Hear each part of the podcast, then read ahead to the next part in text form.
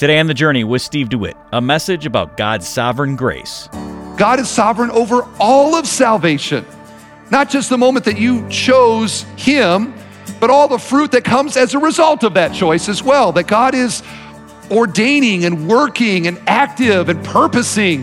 And He did that before the foundations of the world, that He chose to love you way back then and to work in your life and to work through you and to bear fruit to His glory.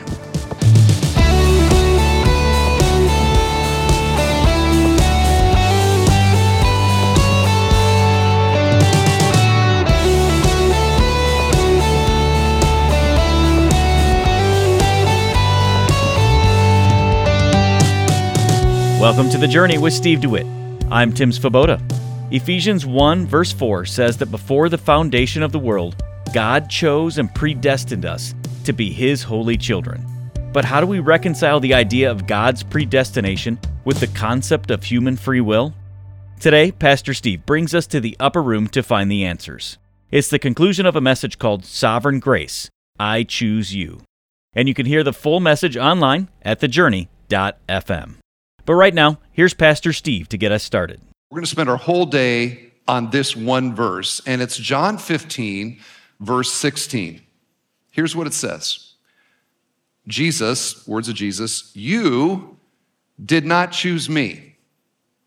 I chose you and appointed you that you should go and bear fruit and that your fruit should abide." Salvation comes from the Lord. And maybe that's, if there's a t- key takeaway I want you to walk out with, that's probably it. But I want to talk about that in terms of what Jesus says about who does the choosing. And when you think about salvation coming from God, most Christians, if not all Christians, would affirm that salvation is something that God does.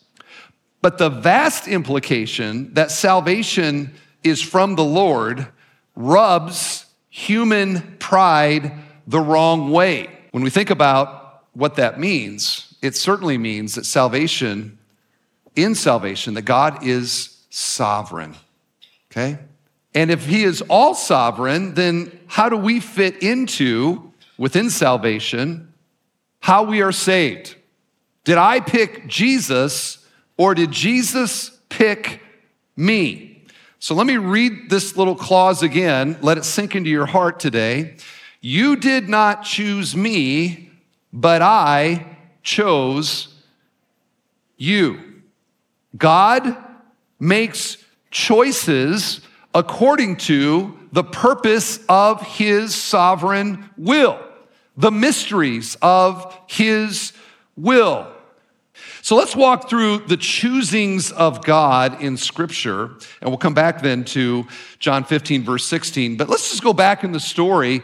In what, in what clear indications did God choose? Here's the first one. We should all be thankful for this. God chose to create everything.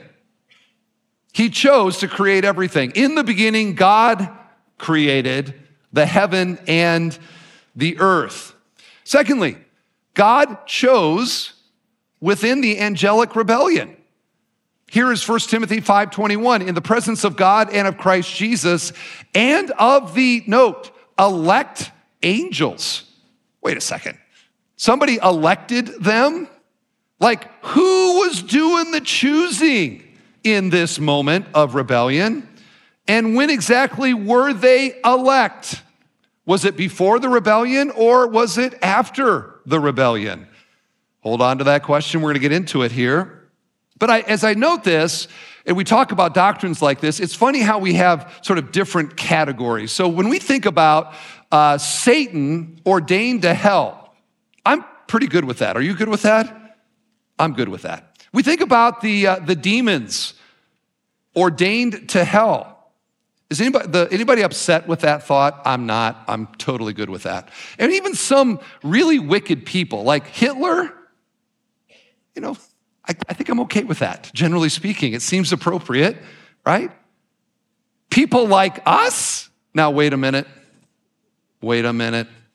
We've gone too far in the choosing. We move on in the story of redemption that God chose Noah and his family. God chose Abraham as well. We think about Noah and Abraham, these eminent heroes in the Old Testament story, who were chosen by God amongst all of the ancient people of that day. Why were they chosen? They were chosen by the grace of God.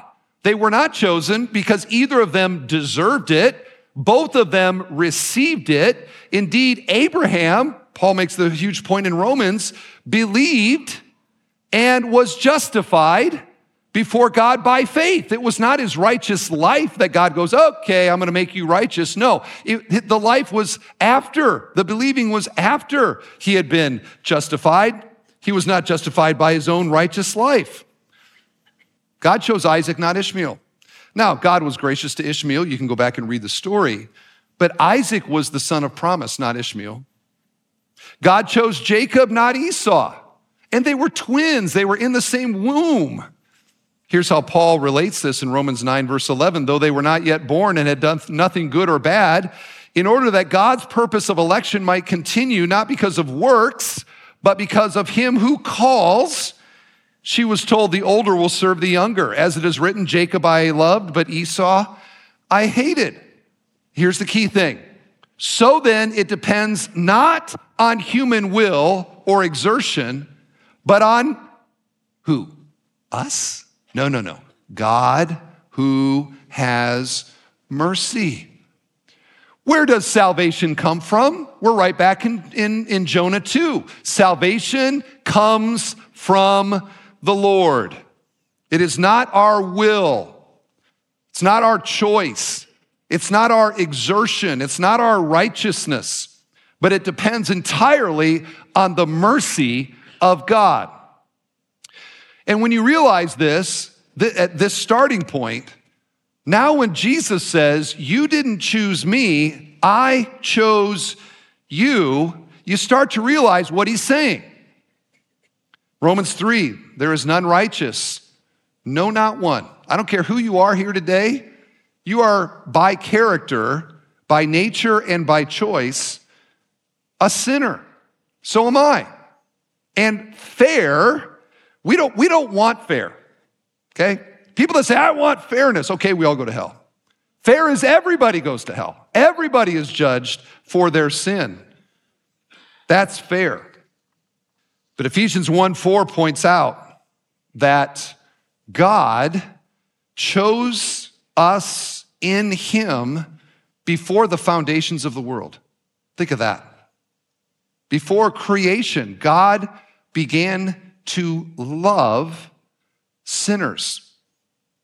So God in his mercy and his grace exercises his sovereign power and will and exhibits his amazing love and provides a way for sinners to be forgiven of their sins, for sinners to be saved, which some, not all, access by faith.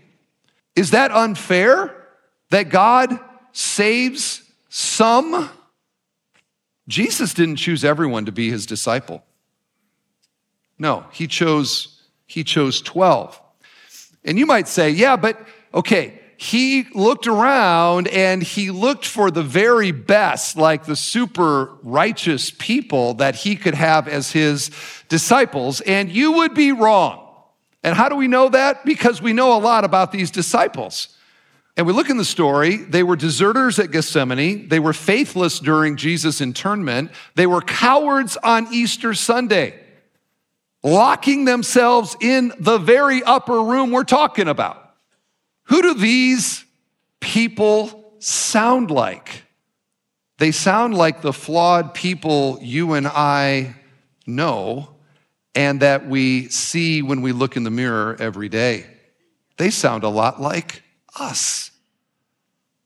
Jesus, you really, you need to review your vetting process for disciples because you picked the wrong people to be on your team. I'd recommend a, a personality test or two, perhaps, to weed out some of the bad apples there. That might be a help.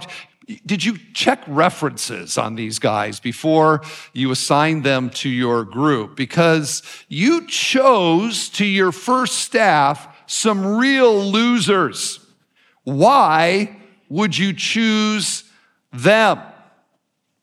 And friends, Christian doctrines that draw lines are always the controversial ones. Lines between the saved and the unsaved, the sheep and the goats, the wheat and the tares. These stories that draw lines strike humans as too distinguishing and too arbitrary. And yet, who is good and who is not? Is this the basis of salvation? No, it is not. Here's First Corinthians one. For consider your calling, brothers. Not many of you were wise according to worldly standards. Not many of you were powerful. Not many were of noble birth. But God chose, there's the word, what is foolish in the world to shame the wise. God chose what is weak in the world to shame the strong. God chose what is low and despised in the world, even things that are not, to bring to nothing things that are. Why? So that no human being might boast in the presence of God. Why is the gospel and salvation engineered the way that it is? We see it here. So that no human being will ever stand before God and go, you know, I had zero point five percent of this whole thing. No, there is no boasting about any of it. Salvation is entirely the mercy and the grace of God. Or to say it this way, how much of it comes from the Lord? one hundred percent. How much comes from you and me? Zero. Because if there was anything that we could boast in, we would certainly do it. But this gospel doesn't allow it at all. We cannot take credit for any of it. I heard somebody say, the only thing we can take credit for is the sin that caused Jesus to have to die. And I'd rather not take credit for that part of it. Now imagine the disciples in this moment in John fifteen, hearing Jesus say, I chose you, you didn't choose me. And they're like, uh, wait a second, I think I did choose you. Listen to Peter. I chose to drop my nets and to follow you. Listen to Matthew, who says, hey, I chose to leave the table there, my tax collecting table, and I followed you. And if you're here today, you might sort of say the same thing, like I was in college and, and I was in this and that, and I heard the gospel, and I, to me, it feels like I chose to trust and believe in Jesus. This was a decision that I made. And I think if we were honest, most of us would probably say that, like, you know, I wasn't just laying there and all of a sudden I'm a Christian. No, I chose to put my faith and trust in Christ. And here we are on one of the mysteries of the sovereignty of God and human responsibility. And I would encourage you, as you grapple with some of these deeper doctrines of Christianity, to get comfortable with the word mystery. Because there are things about this that, I mean, there's reasons that we struggle with these things. And here's one of them. God is sovereign, but you and I are one hundred percent responsible for all of the choices that we make. Now, that's a paradox to us. We're like, wait a second, that, that can't be. How is it all God and yet I'm responsible? Well, this is the mystery. And personally, I'm glad that there is a paradox, because realize if If it was dependent on my choice, if I was somehow trying to save myself because of my sin nature, I would never choose God, nor would you. We are lost in our sins. But if we were to somehow minimize God and say that he is not sovereign in that way, we end up with a smaller, weaker, less grand, less glorious God. So to talk about choices, and these are difficult doctrines, because you make choices. You made the choice to come to church today, right? You said, "I'm. We're gonna. We're gonna get up and we're gonna go tomorrow." And you did, and you drove here, and you walked in here, and you chose to sit wherever you chose to sit, and uh, you wore the clothes that you wore. You know, you are one hundred percent responsible for the clothes that you have on here today, the good and the blunders. Um, evident here. We're entirely responsible for the choices that we make, and we exercise a kind of freedom. It feels like we have freedom in the choices. God probably didn't tell you to wear the sweater you're wearing today or something. No, you just chose it, right? You just chose it. And yet, God is sovereign over everything. And the choices that we make fulfill the sovereign will of God. And that is, again, a paradox to us. But we cannot give up on the, on the glory of the sovereignty of God, nor the freedom that we have to make choices, lest we end up somehow robots, and the Bible never presents us as robots. We are free moral agents under the sovereign power of God. The Bible teaches that both of those things are true, and they feel paradoxical to us. I place it under mystery. Like, I don't get it, I don't understand it, but God's ways are higher than my ways. The Bible says both are true, and so I'm going to teach both are true. And we're going to believe that both are true. Here's the best summary I've heard. If you end up in hell, it's your fault. If you end up in heaven, it's God's fault. May I say that again? If you end up in hell, it's your fault. If you end up in heaven, it's God's fault. Such is the mysterious sovereign grace of God. Now, that is not to say that we don't have a role, and I want to go back to John fifteen. If you would, look at that again with me. You did not choose me, but I chose you. And notice now, and appointed, okay, there's another sovereign word, appointed that you should go and bear fruit. If your view of the sovereignty of God somehow demotivates you to be engaged in the Great Commission, there's something wrong with your theology. That is not the way that the Bible presents it at all. In fact, look at, look with me at Ephesians two. Here's a hugely famous verse about the grace of God. For by grace you have been saved through faith, and this is not your own doing. It is the gift of God, not a result of works, so that no one can boast. What does that sound like? It sounds like Jesus saying, you didn't choose me, I chose you. This was all God. This was all the grace of God. It is not us. But here is the very next verse.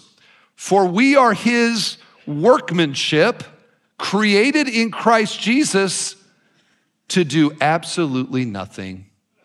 No, what's it say? For good works. And notice this, which God prepared beforehand that we should walk in them. What, what these verses are saying is that we are saved completely by the grace of God. We are saved within the sovereign, it's the sovereign grace of God in our life, but that sovereignty and that ordaining includes the fruit of our salvation. We are saved to produce fruit. This is obedience. This is righteous living. This is Great Commission living. This is living under the kingship of Jesus. These are acts of kindness. This is a lifestyle of love, the fruits of the Spirit on display. That, that part of salvation is also part of God's purpose and will for us. And so what I want you to see, lest anyone's confused here, is that our obedience to God is not the cause of our salvation. It is the effect of it. It is the result of it. And if you notice that Ephesians and John fifteen call fruit-bearing foreordained by God as well, here's what we say, is that God is sovereign over all of salvation. Not just the moment that you chose him, but all the fruit that comes as a result of that choice as well, that God is ordaining and working and active and purposing. And he did that before the foundations of the world, that he chose to love you way back then and to work in your life and to work through you and to bear fruit to his glory. And even those are choices that we make. And yet, God sovereignly purposed all of it. And there's the mystery again. And so to say it this way, if you are nothing more than a spiritual slug, that is your choice. God did not purpose that for you.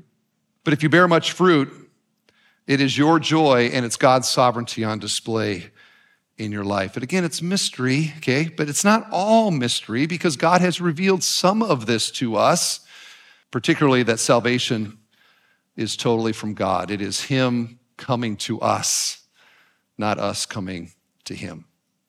Now, a few years ago, uh, we were in our series in Romans, and we I think we were in Romans nine, talking about how all this works.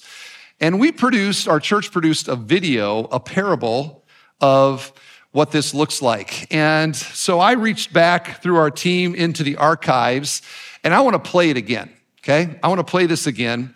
And it's the story of a little girl. She gets lost in the woods, and dad calls in help and goes searching. Existentially, it feels to us when we trust in Christ that we have found God. And that's great. Praise God. But it illustrates the fact that when you dig deeper into how all of this happens, it is not us finding God, but God finding us. And to realize that he chose us in love before the foundations of the world with a desire to have a relationship with us forever. We respond to that with repentance and faith.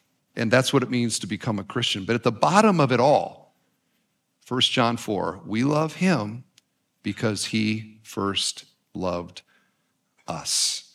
God is the author and the perfecter of our faith. He is the beginning and the end. And so when we say it's all about him, we mean all, like all about him, start to finish. Like the whole thing, soup to nuts, alpha, omega, the whole thing is, a, is about God. And so if you're a Christian here today, I hope today's message reminds you to be thankful of God's saving, sovereign, coming, seeking, searching, loving you, and saving you, that this was God in your life. And if you are not a Christian here today, I would urge you to put your faith and trust in Jesus. Make the choice to believe in the Lord Jesus Christ as your Savior. And if you do, you can know that long ago, before the foundations of the world, God chose to love you and appointed that you should go and bear much fruit. What a great God we serve. Amen. Amen. What a powerful and comforting truth to remember. You're listening to The Journey with Steve DeWitt and the conclusion of a message titled, Sovereign Grace, I Chose You. If you'd like to hear part one of this message, visit the journey dot f m or subscribe to our podcast. Well, as we reflect on the love and grace of God, it becomes evident that spreading His Word is a crucial part of the purpose He's chosen for us. Each day on The Journey, we strive to fulfill that mission by sharing God's Word with listeners around the country through the radio and the web. Our goal is to enable listeners to nurture their connection with Jesus Christ, and for some, discover Him for the very first time. However, as a listener-supported program, we rely in part on the generosity of friends like you to make this possible. Your financial gifts play a vital role in allowing The Journey to continue its mission of sharing the truth of the gospel with listeners around the world. So would you give today? Your contribution, whether big or small, makes a significant impact and helps us reach hearts with the message of God's grace. To donate, you can call us at eight four four, seven, journey. That's eight four four, seven five six, eight seven six three, or give online at the journey dot f m. And as a thank you for your gift, we'll send you The Upper Room, Jesus' Parting Promises for Troubled Hearts. In this book, Pastor John MacArthur takes us back to the night before Jesus' crucifixion and reveals the glorious hope we have in Christ. This is vintage MacArthur, an exposition of the text that resonates with devotion to the Lord and love for God's people, calling us to know and love the one who loved us to the end. And you can request your copy of this excellent book when you call eight four four, seven, journey. That's eight four four, seven five six, eight seven six three, or when you give online at the journey dot f m. I'm Tim Svoboda. Come back tomorrow for another message from The Upper Room. That's Tuesday on The Journey. Today's program was produced and furnished by Bethel Church in Crown Point, Indiana.